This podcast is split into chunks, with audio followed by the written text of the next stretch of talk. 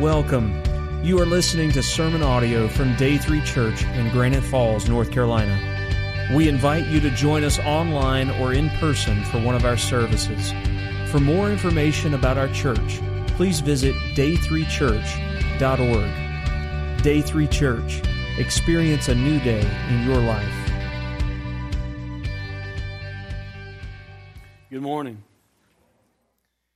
We started in this series called Jesus uh, back a couple of weeks before Christmas, and uh, uh, hopefully the weather will not mess with us much or anything, and we'll get to finish on Easter Sunday uh, with this series. We've had several topics we've gone through. We've just been trying to look at uh, who Jesus is uh, in kind of a broad way and, and what he's done for us in, in several specific ways. today, we're going to talk about this. We're going to talk about Jesus, our, our intercessor. Uh, now, um, I, I, recognize you may not have used the word intercessor uh, this past week much, so uh, I'll give it to you in Caldwell County terms. Jesus prays for us. Okay, is that, is that clear? Is that understandable? Uh, and all. Uh, how how many are already aware of that truth that Jesus actually prays for you? Just hold your hand up there if you're aware of that. Don't hold your hand up for this because this one might hurt a little bit. How many of you live day to day under the awareness as you're living your life and making decisions and the attitudes you have and everything like that? How many live your life day to day under the awareness that Jesus is praying for you in that moment? So I didn't ask you to raise your hands because I'm not sure I could have raised mine either, you know, on that. That one hurts just a little bit. And yet that's the awareness we ought to live our lives with that whatever we're facing, whatever we're going through, uh, that He, in fact, is praying for us. For some of you, that may be a new concept. I won't ask you to raise your hand for that either, to say, well, hey, I, that's brand new news to me. I didn't realize that the Bible taught uh, that Jesus is praying for me. I believe it clearly teaches that Jesus prays for every, every believer. He's praying for all that are His, and we'll see that this morning.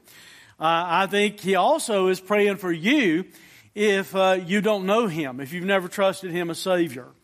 And while a lot of what we're going to look at this morning talks about Jesus praying for His own, those that the Father has, has given Him that we'll look at, uh, if you remember Jesus on the cross, uh, cried out, says, Father, forgive them, they don't know what they're doing. So that's pretty good evidence that, that he prays also for people that don't know him, don't know who he is. So I, I, think if you don't know Christ as Savior, I think you need to listen this morning with the awareness that Jesus Himself uh, is concerned for you. He's praying for you. He stands with open arms and says, Let whosoever will come. Uh, we're going to kind of have a send off verse this morning in, in Hebrews chapter 7, or a couple of verses there. Uh, in Hebrews chapter 7, uh, beginning in verse uh, 23 down through verse uh, 25, and give us a context to Jesus uh, praying for us. Uh, this passage in Hebrews is referring to Jesus being our, our high priest. So one of the priestly functions of a high priest was to pray. Uh, for the people of Israel. So Jesus is our high priest. One of his functions is to pray for us, and that's one of the things that, that he does for us. Look with me at those verses the former priests, and that's talking about all those uh, Old Testament priests, all those high priests in the, in the past. The former priests were many in number. The reason they were many in number is because they were prevented by death from continuing in office. So a, a high priest would live and he would die, and there'd have to be a new high priest. That's why they were many in number. But that's not true with Jesus because keep reading. But he, referring to Jesus, holds his priesthood permanently because he continues forever. Now think about that. Did Jesus die? Yes, he died. He died on the cross for our sins. Was he buried? Yes, he was buried. But he took his life back up on the third day. He will never ever die again. He continues forever in this permanent position of being our high priest. Consequently, he's able to save to the uttermost. Now, guys, you ought to be clearly glad because I guarantee you some of us are in that category of the uttermost. Amen? But that literally means this. Hey, from the moment you trusted Christ as your Savior, you were saved, and, and from then and throughout all eternity, you're saved. Amen. To the uttermost, He has saved you. He is able to save to the uttermost those who draw near to God through Him. That's the only access we have is to draw near to God through Jesus. Since He always lives, notice this, what does it say? There's a theological word to make intercession for them.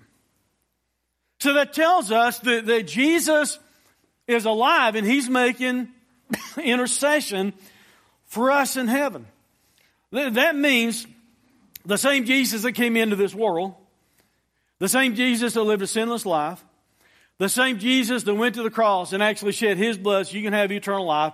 The same Jesus that took his life back up again. That same Jesus that did all those tremendous things. That same Jesus is praying for you. Isn't that good news? To know that he is praying for you.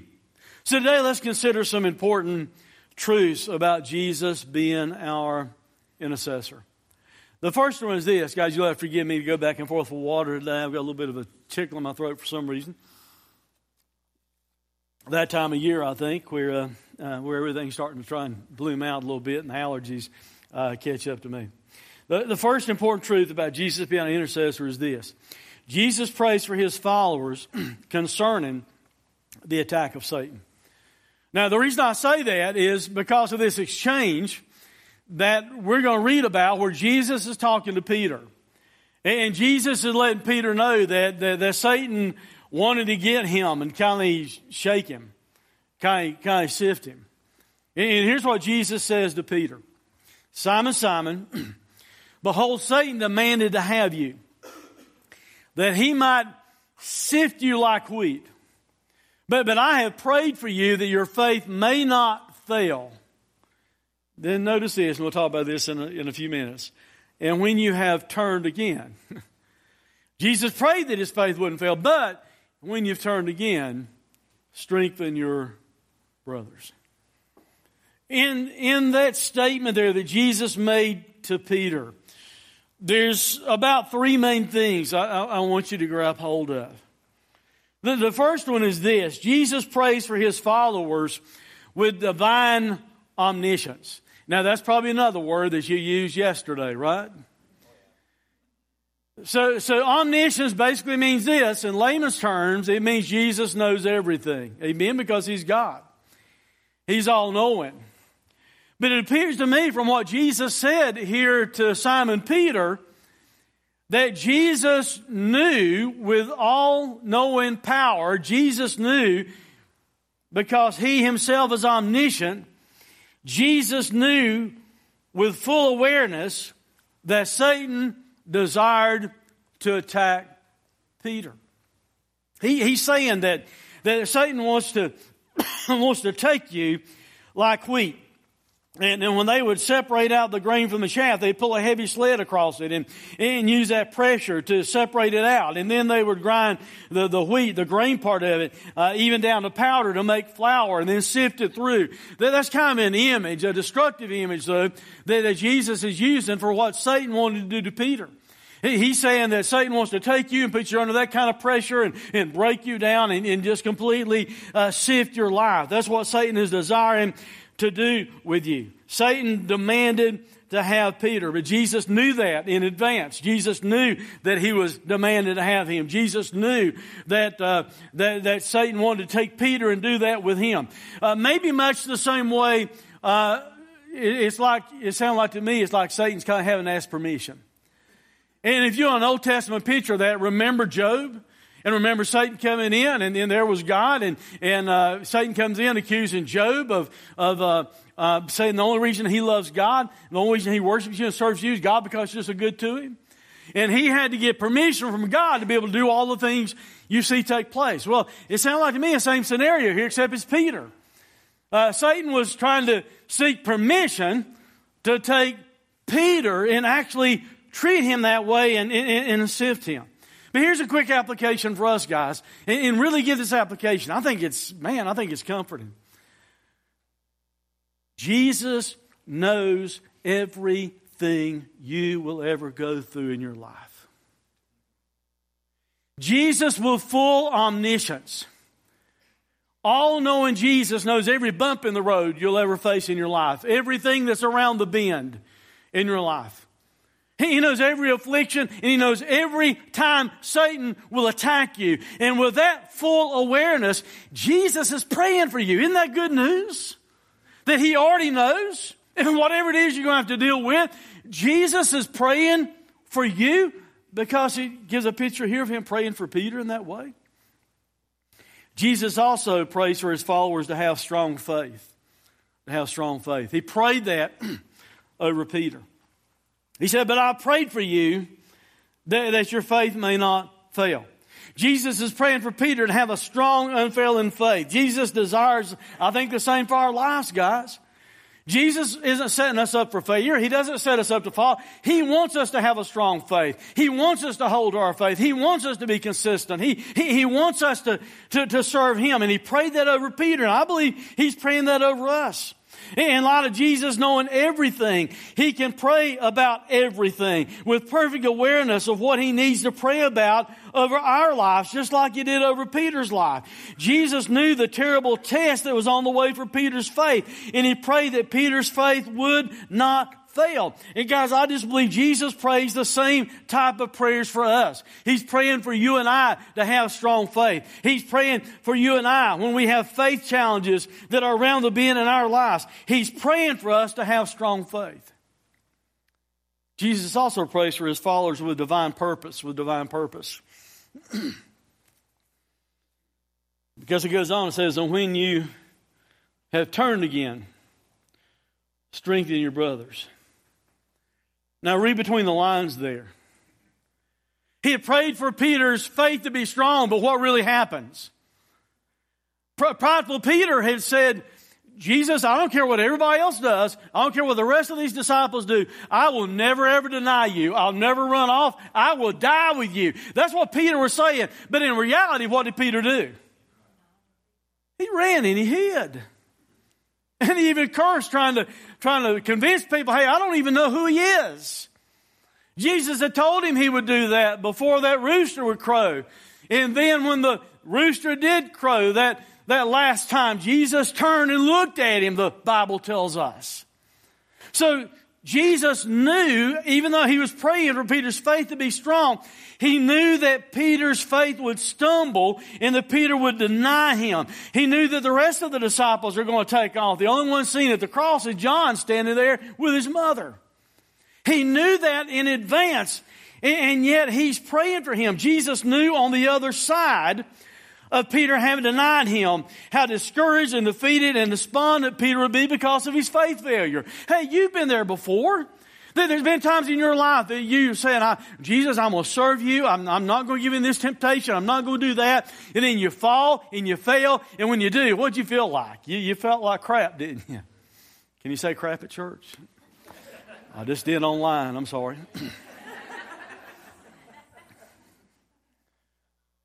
But that's, but that's the way you, you, and, you, and you get despondent and you get discouraged and you're, and you're, and you're beaten up by, by what you've done. That's where Peter was. And Jesus knew that's the way Peter was going to feel. But Jesus also knew about a breakfast that's going to happen on the beach.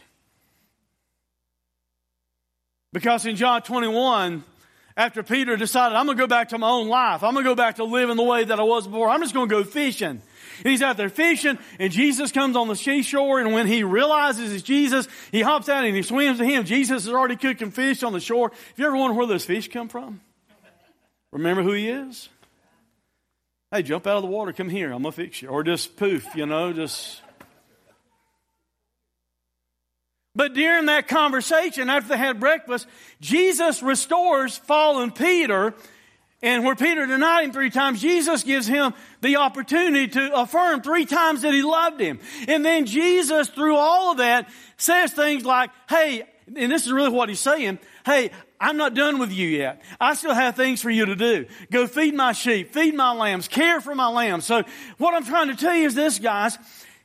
Jesus prays for his followers with a divine purpose because then he also looks at Peter and he says, after you've done that, after you've returned, after you've fallen away and you turn back, I want you to do this. I want you to strengthen your brothers. That's divine purpose that he had for Peter's life. Even though Peter had fell, even though Peter had fallen. And, and, and, we need to think about that in our own lives. Because when we fall, when we make a mistake, and we get down and despondent and discouraged, Satan wants to come and whisper in our ears, you've blown it now, you might as well stay there. You, you messed up now. You might as well stay messed up. And don't listen to that whisper because the truth of the matter is this. Yes, we do mess up and yes, we do let him down sometimes. But just like he had a purpose for Peter's life, he's got a purpose for your life. And when we turn back from whatever it is, he wants us to be serving Him in some way. Hey, if you think you don't have any purpose in your life, you can have the, at least the purpose that's here. He said, go strengthen your own brothers. Guys, that's why we come to church. That's why we have small groups. That's why we need to get together so we can strengthen each other, so we can encourage each other. And that's a purpose not just for me and not just for deacons and not just for leaders and not just for small group leaders. That's a purpose I think that Jesus has for every child of God, for every believer, for every follower. He wants to use us to strengthen each other. Oh, he wants to use us for more than that, to share our faith, to, to serve him in all kinds of ways. but I believe he wants to use us to strengthen each other. Just like he knew with Peter, Jesus knows in advance when you're going to fail, when you're going to fall. He, he knows in advance when, when you're going to have those, those weak times in your life. But he also knows in advance how he wants to use our lives in spite of our failures. So realize this today, guys. Realize that Jesus is praying with His divine purpose for our lives, and Jesus wants to use us to strengthen others. Let me give you a parallel passage that goes along with this real quick. Look, look at these verses in Matthew 26. And when they had sung a hymn, this is on the other side of the Lord's Supper. When they had sung a hymn, they went up to the Mount of Olives. Then Jesus said to them, talking to his disciples, you will all fall away because of me this night. And that's exactly what they did. I talked about that a moment ago. For it is written, I will strike the shepherd and the sheep of the flock will be scattered. But notice what Jesus says. Even though he's saying, you're going to run off, you're going to deny me, you're not going to be found anywhere the cross. If John would be there, but, but all of them ran off. John ran off to start with also that night in the Garden of Gethsemane. But he tells them, before they do it, they're going to do it. And then he says, But after I'm raised, notice what he says here I will go before you to Galilee. You know what that tells me? That tells me that our faith falls may be great, but God's grace is greater.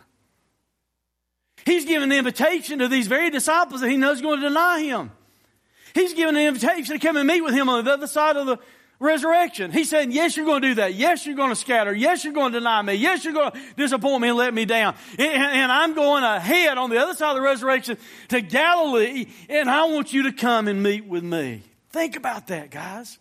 Jesus, with foreknowledge, knew exactly how they were going to let him down. But even though they did, his grace is greater than our that we have in our lives. The grace of Jesus is greater than the fall of the disciples, and that's true in our lives too. We may fall, we may stumble. Satan wants to take us and have us and destroy us. That's what his desire was for Peter. But guess what? He can't have us. You want to know why? Because we belong to Jesus. He bought us and paid for us with his blood. We might stumble, but we're still his. We may let him down, but his grace still gives us an invitation to meet with him and to serve him and to follow him. Second main thing about Jesus being an intercessor I want you to see today is this. Jesus prays for his followers even when we don't know how to pray. Now, before I read this passage of scripture, I fully recognize that the name of Jesus isn't mentioned here. It talks about the Holy Spirit praying for us. But let me ask you a question How many gods do you have? You got one God revealed in three persons God the Father, God the Son, God the Holy Spirit. So since there's one God, that means it's the same thing that the Father's praying, when the Spirit's praying, Jesus is praying. There's one God. Look at what it says. Likewise, the Spirit helps us in our weakness. For we do not know what to pray for as we ought.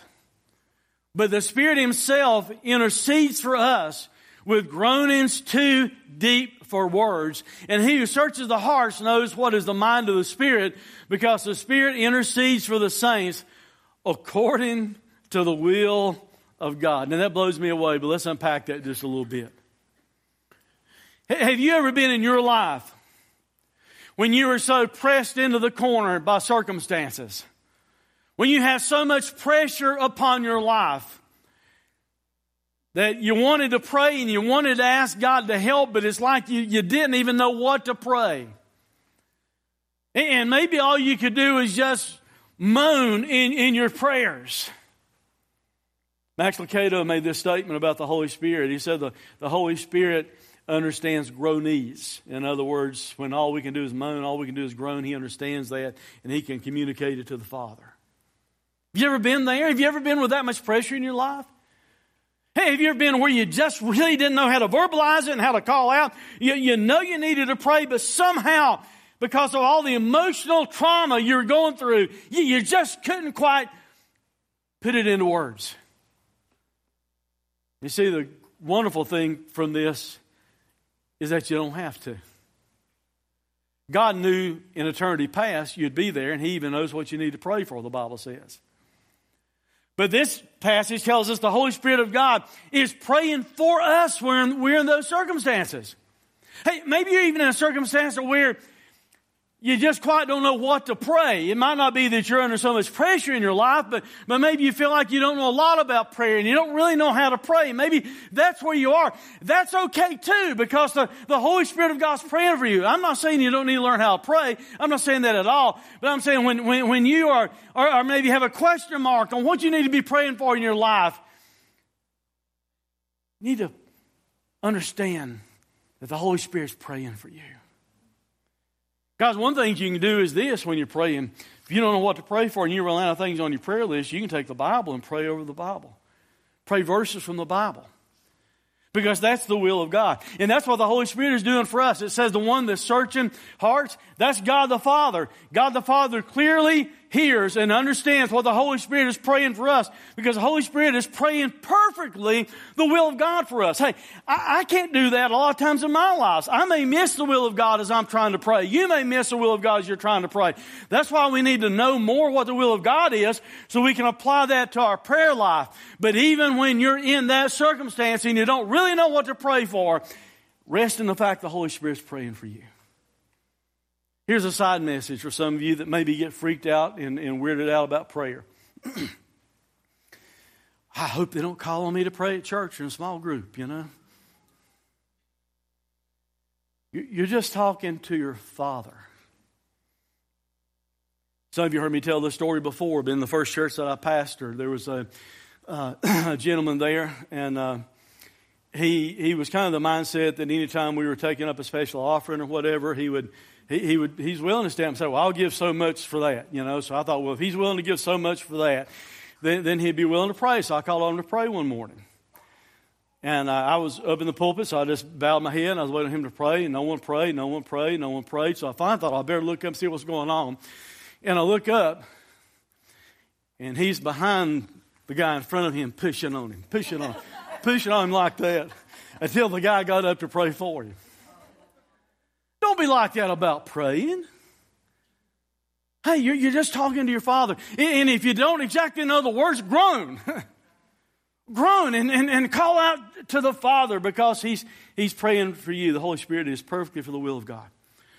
We're going to finish up our time this morning going to the high priestly prayer of Jesus in John 17.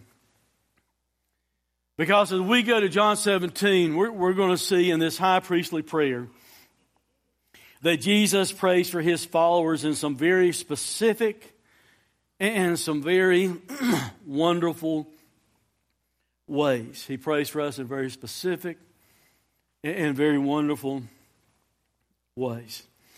John 17, verse 9 down through 26. A lot of people think the Lord's Prayer, because we've called it that, that the Lord's Prayer is uh, our, our Father which art in heaven, hallowed be thy name. That, that's really the model prayer. That, that's Jesus teaching his disciples how to pray and, and kind of how to categorize your prayers and how to approach the Father. The, the real Lord's Prayer is John 17. Because in John 17, Jesus prays as our high priest, and he prays for us in some really great, specific, wonderful ways. Verse 9 and 10, just to give us a send off. Jesus said, I'm praying for them. I'm not praying for the world, but for those whom you have given me, for they are yours. Now, him saying I'm not praying for the world doesn't mean he doesn't pray for people to come to faith in him. He's talking about this particular instance now. He, the prayer he's getting ready to pray is to pray for his disciples. But for those you have given me, for they're yours. All mine are yours, and yours are mine, and I am glorified in them. Which begs me to ask a question Is Jesus glorified in our lives? Is he being glorified in your life? And understand that as Jesus prays that, he's literally praying for those disciples who are right there with him in that moment.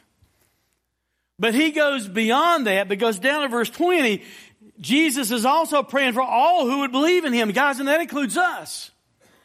Verse 20 says this, I do not ask for these only, not just for these disciples that were there with him in that moment, but, but, but also for those who will believe in me through their word. So what Jesus prays in this prayer is for all of us. It's not just for those disciples that were with him then. What he prays for us is, is for all of us. Everyone who's a believer. If you know Christ as your Savior, the stuff we're getting ready to talk about, Jesus prayed over you. In particular, he prayed it where those disciples could hear it. Man, put yourself in those shoes for a minute. Think about as we walk through this what Jesus prayed. Can you imagine you being there and hearing him pray that for you over your life? Jesus prays for his followers, first of all, to be kept in the name of the Father. First part of verse number 11. He said, I'm no longer in the world, but they are in the world, and I'm coming to you, Holy Father. And then he says, keep them in your name, which you have given me. He's saying, those you've given me, Father, keep them in your name. He said, I'm getting ready to leave them, but, but Father, I want you to keep them in your name. Now, now you need to understand what Jesus meant by that. Jesus isn't giving some type of formula that people think of when they think about praying in Jesus' name or anything else. He's not, he's not just saying, well, Father, just, just keep them in your name as though that's some type of magical formula. From a biblical line of thought, from a Jewish line of thought, in order to really know who the person was and know all about them, you had to know their name. So when Jesus says, keep them in your name, in the Father's name, what he's really saying is this. Father, keep them in all that you are. Man, isn't that a great prayer? Hey, everything that God is, God's character, God's will, all that God is, Jesus is praying that the Father would keep us under the authority and the power of all that God is. And Jesus prays that for us. Jesus also prays for our unity. Second part of verse number 11 that they may be one even as we are one. Jesus prays for the unity among believers to be the same unity that exists between Him and the Father. In fact, according to scriptures, all of us are one. There's only one body. The Bible tells us that there's only one body made up of many parts. You're a part of the one body. We are one. Jesus is the head. I'm not talking just about this church. I'm talking about all believers. There's, there's one body, and Jesus is the head. So, so we are one, and we ought to act like we're one. We have various roles to, to serve in, but, but we need to serve Him.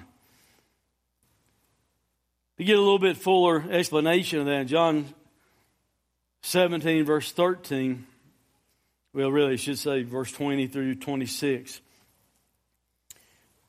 I'm going to read what I did a moment ago again. So don't ask this for these only, but also for all those who believe in their name through their word, that they may be one. He wasn't just praying for those disciples with him to be one. He's praying that we would be one. Just as you, Father, are in me, and I in you. Now stop and think about that. Bake that around your mind a little bit. With the same degree of unity that the Father and the Son and the Holy Spirit have, He's praying for us as believers to have that same degree of unity among ourselves. And He's praying, He says that they also may be in us so that the world may believe that you have sent me. The glory you've given me, I've given to them that they may be one even as we are one. I and them, you and me, that they may become perfectly one, so that the world may know that you sent me and loved them even as you loved me. So think about that. Jesus is praying not just for those believers, He's praying for us. He's praying for believers of, of this day and all days. And, and, He prays for us to have that degree of unity among ourselves.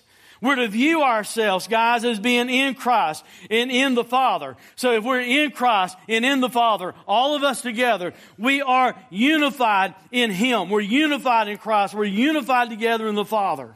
And notice one of the vitally important reasons for unity. Jesus said, so that the world may believe you have sent me. One convincing evidence for the world that Jesus is who he says he is and that Jesus came into this world and was sent here for the purpose of the Father. One convincing reason behind that is that we, the church, has unity. Now, I'm going to meddle a little bit. we wonder sometimes why we can't get people in churches. We wonder sometimes why it's hard to win lost people. And we need to factor in maybe they're not convinced because we're not as unified as we ought to be. You, you let the Southern Baptist Convention get together a meeting, and if they have some controversy, the news media loves to put that on the news for everybody to hear. People hear that, or people hear about the, the, the, the, failures of maybe TV evangelists and different things like that. And, and guys, they, they group us all together. And it's not just in that big spectrum. They hear about individual congregations fighting among themselves and gossiping about each other. And when that gets out in the community, and then we wonder why we can't get them to Jesus and we can't get them to church, maybe it's we've not given them enough evidence that Jesus is real and that Jesus is who He said He is and that Jesus is sent by the Father because we've not showed them the unity that Jesus said we need to have. Have you ever thought about that? Well, but I want to, I, I want to communicate my will and my thought, and I don't care what anybody else thinks about it at church. Jesus cares. And he cares about the attitude and the way we convey things like that. Because if we show the world and non-believers that we have disunity and we fail to show them the unity that Jesus prays for us to have here, we've given ammunition to a lost world to say, well, see there, you're like everybody else. I don't really know that this is true, that God sent Jesus into this world because of the, of the disunity that, that, I see in the church and the disunity I see uh, among believers.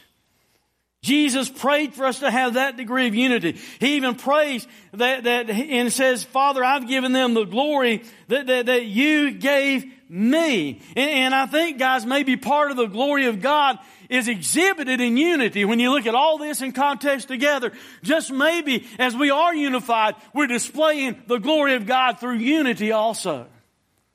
Now, guys, understand what I'm saying. I'm not talking about unity at the expense of everything.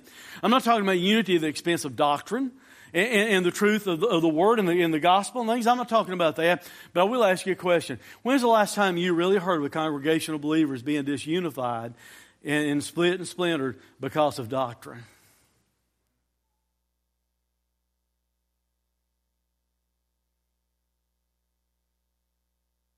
When's the last time you heard of believers or a church arguing because of what color to paint a Sunday school class, or what color carpet to buy, or what kind of roof to put on, or you know whatever it might be?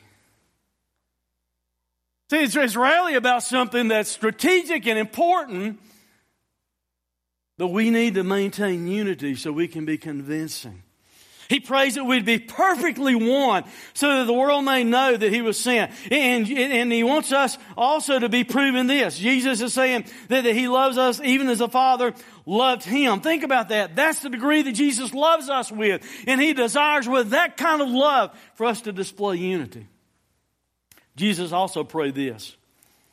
Jesus prays for His joy to be fulfilled in us. Look at verse 13 and 14. But now I'm going to the, but now I'm coming to you, so I'm going to the Father. And these things I speak in the world, in other words, so the disciples could hear it, that they may have my joy fulfilled in themselves. I have given them your word, and the world has hated them because they are not of the world, just as I am not of the world. Now, now before I kind of unpack that a little bit more, I, I want you to understand something. There's a huge difference between worldly happiness and Christian joy. You understand that? You might be going through a ton of negative stuff in your life as a believer and, and not be happy about it. Hey, who would be? But you can go through that and not be happy, but still have joy in your life. Now, the reason I say that is this Jesus is talking about his joy being fulfilled in them. And then Jesus alluded to the fact that they hated him, so they're going to hate his disciples, which in the broader context includes us. Jesus talked about fulfilling joy, and then he talked about being hated by the world. How does those two concepts intersect? How can I have joy? How can you have joy fulfilled in my heart when I'm being hated by the world? I think here's how. Since they hated Jesus, the world hated Jesus. When the world hates us, that gives us all the more evidence that we really belong to Jesus. And guys, we ought to have joy in our heart because of that. Amen? No matter what we're going through, no matter what we're facing, we ought to have joy in our heart, in that true joy. Guys, I'm going to give you a news flash. That true joy as a Christian is not found in this world. Look at our culture. People are chasing everything under the sun trying to find true joy. And I'll tell you up front, whether you want to accept it or not, you may be someone out there chasing everything, trying to find fulfillment and true joy in the world. I'm going to tell you up front, it won't work. And I'm going to tell you up front, the only place you'll find true joy is in Jesus. The only way you'll find true joy is in Him. Jesus also prayed this. He prayed for our protection from the evil one. Look at verse 15. I do not ask that you take them out of the world, but that you keep them from the evil one. See, the evil one's real. We don't like in our culture to talk about Satan and hell and things like that. Matter of fact, we live in a world today, if you start talking about things like that, people will, will um, make fun of you and sport of you and act like you're ignorant. Guys, if heaven is real, I think hell's real. The Bible talks about both. If Jesus is real, Satan is real. If Christ is real, there's an antichrist. Satan has his plan and his desire to have a counterfeit for everything that God has for us that's true and right. And he's got in his desire for have a, uh, an anti, whatever it is, on his side of the ball.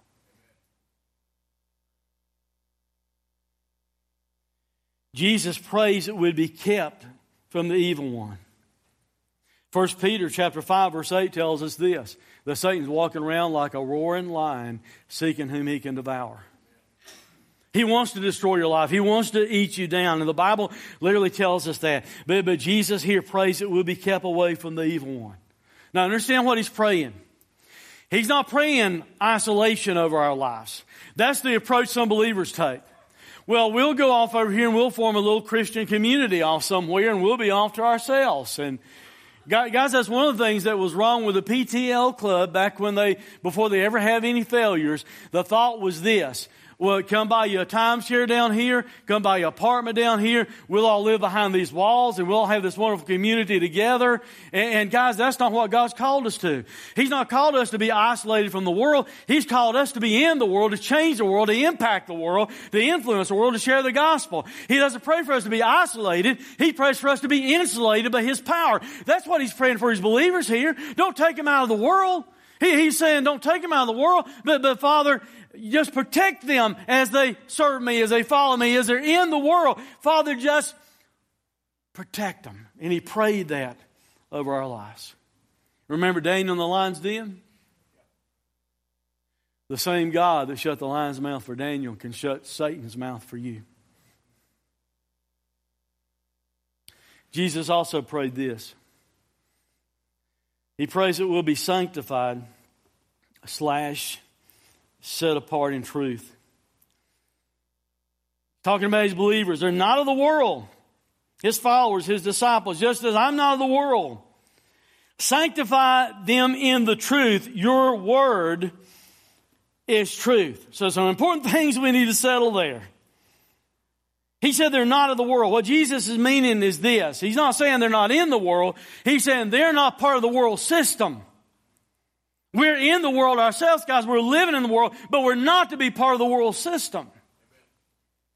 And he's praying that over them. He said they're not of the world, just as I'm not of the world. But then he says this, sanctify them, sanctify them in truth. Your word is truth. Now, if you want to argue about whether the Bible is true or not, you're arguing with the deity of Jesus because Jesus himself just said God's word is true. A lot of people think, well, they can attack the Bible, they can strip the Bible of different parts of it and everything and, and, and act like they're, they're still cool with Jesus and they won't love Jesus. The same Jesus that you're talking about is the same Jesus that says the Bible is true and that God's Word is true. And He says to the Father, sanctify them, which means this. That's another one of those churchy words, sanctify, sanctification. It literally just means this. He's saying, Father, set them apart by your word. Set them apart by your truth. And that's what the Word of God ought to do for us. It ought to help us be set apart from the rest of the world. We ought to be different than the rest of the world. And that's what Jesus prays over us, to be set apart by the truth of God's Word. You may not like the next one, but Jesus said it anyway.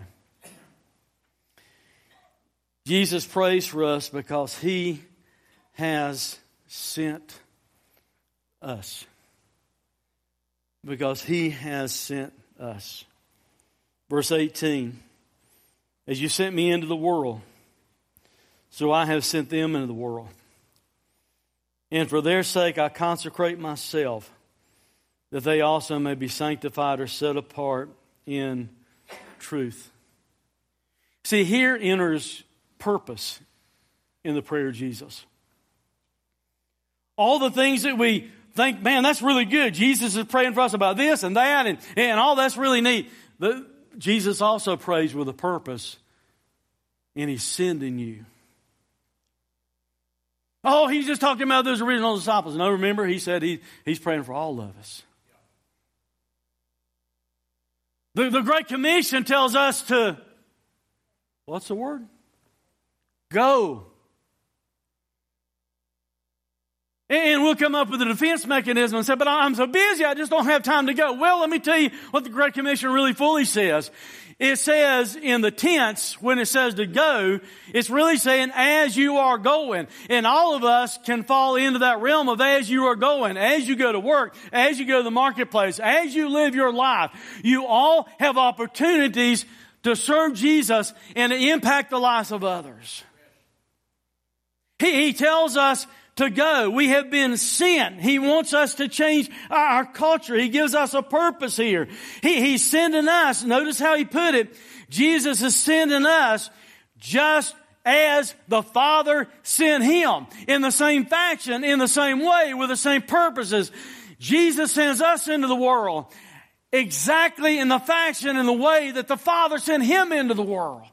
Guys, He has a purpose for our lives to make a difference in this world. And that ought to be a trumpet call in our lives. If you wake up groggy every morning and you're dreading what you're going to have to do in the day and dreading having to go to work, maybe you start reminding yourself every morning when you wake up if you're a Christian, hey, I hear a trumpet call in my mind right now and in my ear.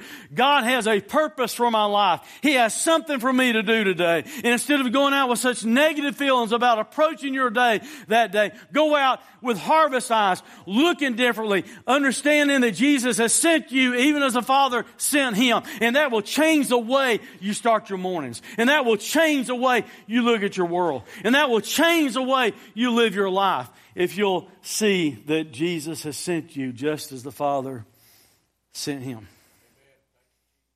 And by the way, he prayed that for you. He prayed for you to go. Remind yourself of that. He prayed for you to go and to be consecrated by His truth. Guys, He's called every one of us to go and make disciples. He's called every one of us to be servants. You've not heard much about it yet because uh, my, myself and the staff and some of our lay leaders have been going through a book that John came across several uh, years ago, I think, and called Empowering Leadership. And uh, it's going to be a culture shift for us. So we've not started unpacking it yet. We'll have to unpack it slowly. Uh, John keeps reminding us it's going to be hard work, and it will be hard work for us to do this. But uh, as far as I'm concerned, we need to kill ever, ever, ever using the word volunteer again at Day 3 Church. We're not supposed to be building volunteers, we're supposed to be building leaders and, and, and building people to serve Christ.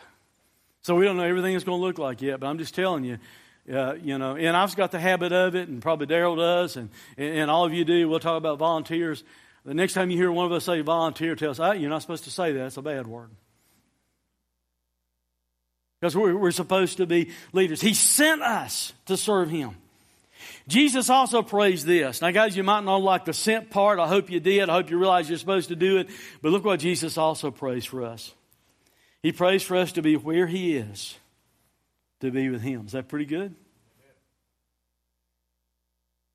Verse 24 Father, I desire that they also, whom you've given me, may be with me where I am. He wants us to literally be with Him. And guys, if you know Him, you will be. And He wants us to be where He is in order that we might see His glory, to see my glory that you've given me because you loved me before the foundation of the world. Think about that. Jesus is praying for you and I to be in His presence, for you and I to be with Him.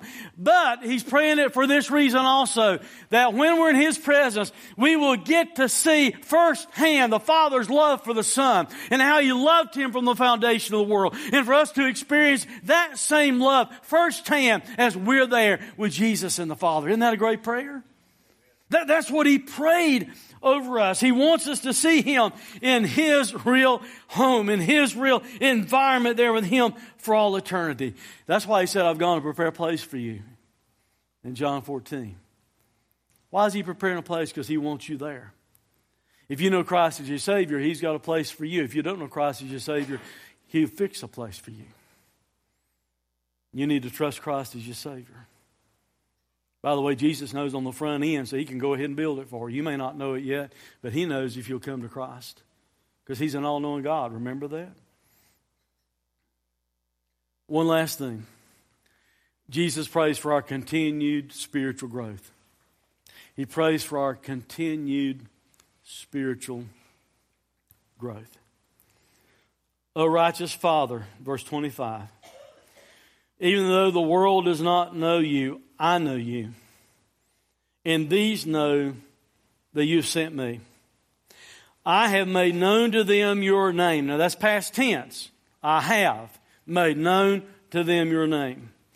And I will continue, future tense, to make it known that the love with which you have loved me may be in them and I in them. See, thank God one day we'll be with Jesus and the Father forever. Thank God one day we'll see Him in all of His glory and we'll experience that love forever. But don't be so heavenly minded in thinking about thank God for that day that you're no good in this day. Because he prays here that we will continue to grow. He said, I've made your name known to them and I'm going to continue making your name known to them.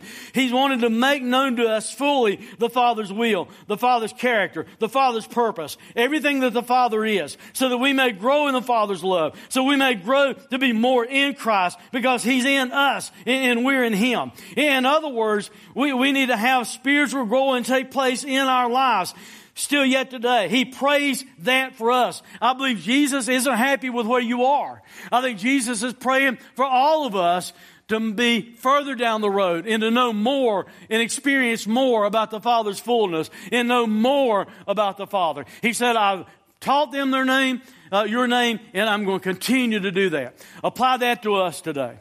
When you came to know Christ as your Savior, that's more or less when you learned about the Father fully and you, and you trusted the gospel. That doesn't mean that's where you stay and that's where you stop. If you're someone of the mindset that you've been a Christian for a long, long time, And you've already arrived, and, and, you don't really need to read your Bible anymore or read any devotional books anymore. If you think you've kind of already arrived, I've got news for you. No one has already arrived. I've been a pastor this year for 35 years, and you know what?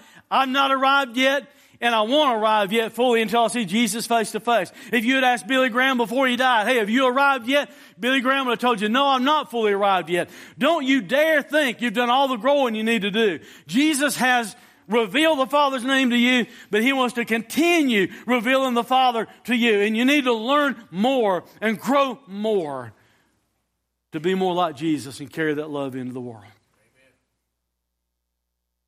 Jesus is our intercessor. Jesus is praying for you. If you have never trusted Christ as your Savior and Lord, I think He's praying for you right now. If you don't know Jesus as your Savior, I think Jesus right now is praying that you will. As I said earlier, He prayed for all those from the cross that had so beaten Him and abused Him and nailed Him to the cross. He said, Father, forgive them. If He'd do that for those people, He'll do it for you. And I think He's praying for you and He has open arms wanting you to come to Him. If you have already trusted Christ as your Savior, He's praying for you. He's praying for me. He's praying all these wonderful things that we saw in this high priestly prayer. Jesus is, is praying for us. I, know He's praying for you if you're a believer. He's praying God's best for your life.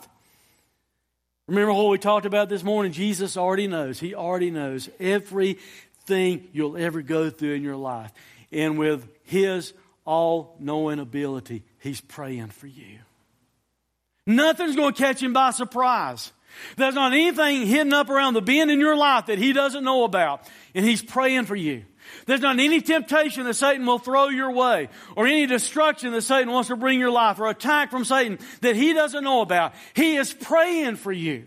Rest and walk and live your lives in that awareness that He's praying for you. The Holy Spirit is praying for you even when you don't know what to pray for. And He's praying perfectly for you.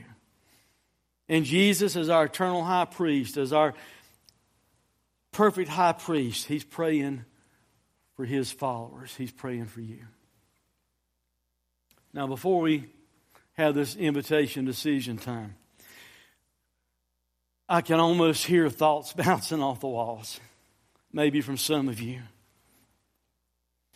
First service, I could hear it big time because see, someone there I knew had been through a lot lately for the last year or so. You might be thinking to yourself, well, if Jesus is praying for me, when's it going to make a difference in my life? If Jesus is praying for me, when are things going to get better? Can, I read you a story real quick before we close? Kind of walk you through a story. Jesus put the disciples on a boat and he sent them away. The Bible says after he'd taken leave of them, he went up on the mountain to pray. And when evening came, the boat was out on the sea and he was alone on the land. He's up there praying, and he, and he can see him from where he's at. Now, guys, I don't know if he can see him physically, but I, he can see him no matter what. Amen? And he saw they were making headway painfully. Some translations say they were, you know, struggling and rowing. The same word translated painfully there, sometimes translated torment or torture for the wind was against them. In the fourth watch of the night, anybody know when the fourth watch of the night is? He sent them out there about evening time, about the time it got dark. Fourth watch of the night is from 3 to 6 o'clock in the morning. They've been out there fighting the winds, trying to row, struggling, painfully rowing all night long. And he came to them about the fourth watch of the night, walking on the sea. I can't explain this to you. We'll have to ask Jesus one day, and he meant to pass them by.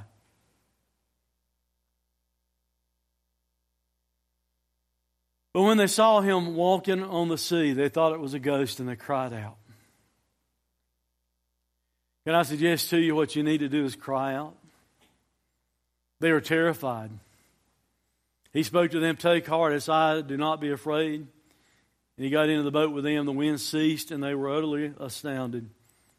But they did not, for they did not understand about the loaves, but their hearts were hardened. In other words, hey, you guys have already seen some stuff. Here's simply the thing I want you to see. If you're asking yourself, why is it so hard? Why can't I make progress? Why does the wind seem like it's against me in this world? Why am I having so much difficulty? Why is it so painful right now in my life? Can I suggest that you do what the disciples do here? Keep rolling. Just keep rolling. Almost called Lynn Crump and said, Bring me a kayak. and put it on stage and make you wonder about it all through the message, trying to figure out how it's going to fit until now. And me get in and beat the carpet and show you I couldn't go anywhere. That might be the way you feel in your life. You're, you're trying and you're trying, and but, but, but there's not any progress. Hey, keep rolling with the awareness that Jesus is praying. Don't give up. Don't stop. Keep rolling with the awareness that Jesus is praying. Romans 8. Then we'll pray and have the invitation. He shall bring anything to the charge of God's elect. It's God that justifies. Who is to condemn Christ Jesus is the one who died, more than that, who was raised. Notice this. He's at the right hand of God, who indeed is doing what? He's praying for us. Father, forgive us when we get weary and frustrated while we're rowing, while we're facing winds contrary in this world. Forgive us when we want to lose hope and we want to give up. Father, give us the, the spiritual fortitude and, and commitment to trust in you. If you put us in a boat, you put us in that boat for a reason. Father, help us just to keep rolling and keep rolling with the awareness that you're praying for us. Father, help us not just know some doctrinal truth that you're praying for us.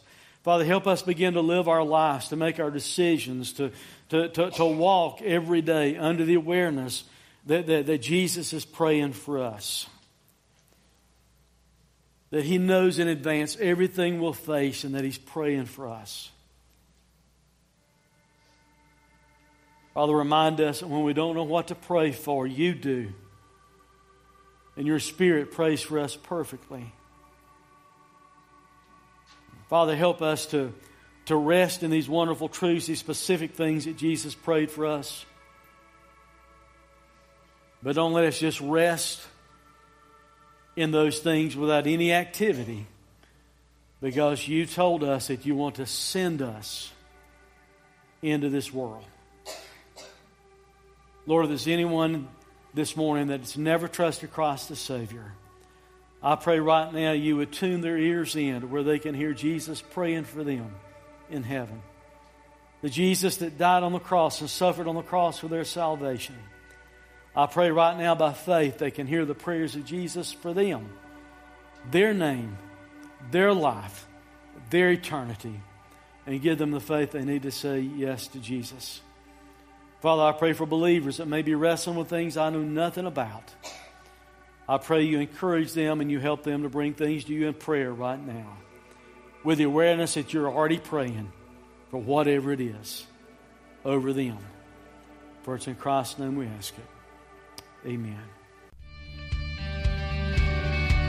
Thanks for listening to this sermon audio production from Day 3 Church.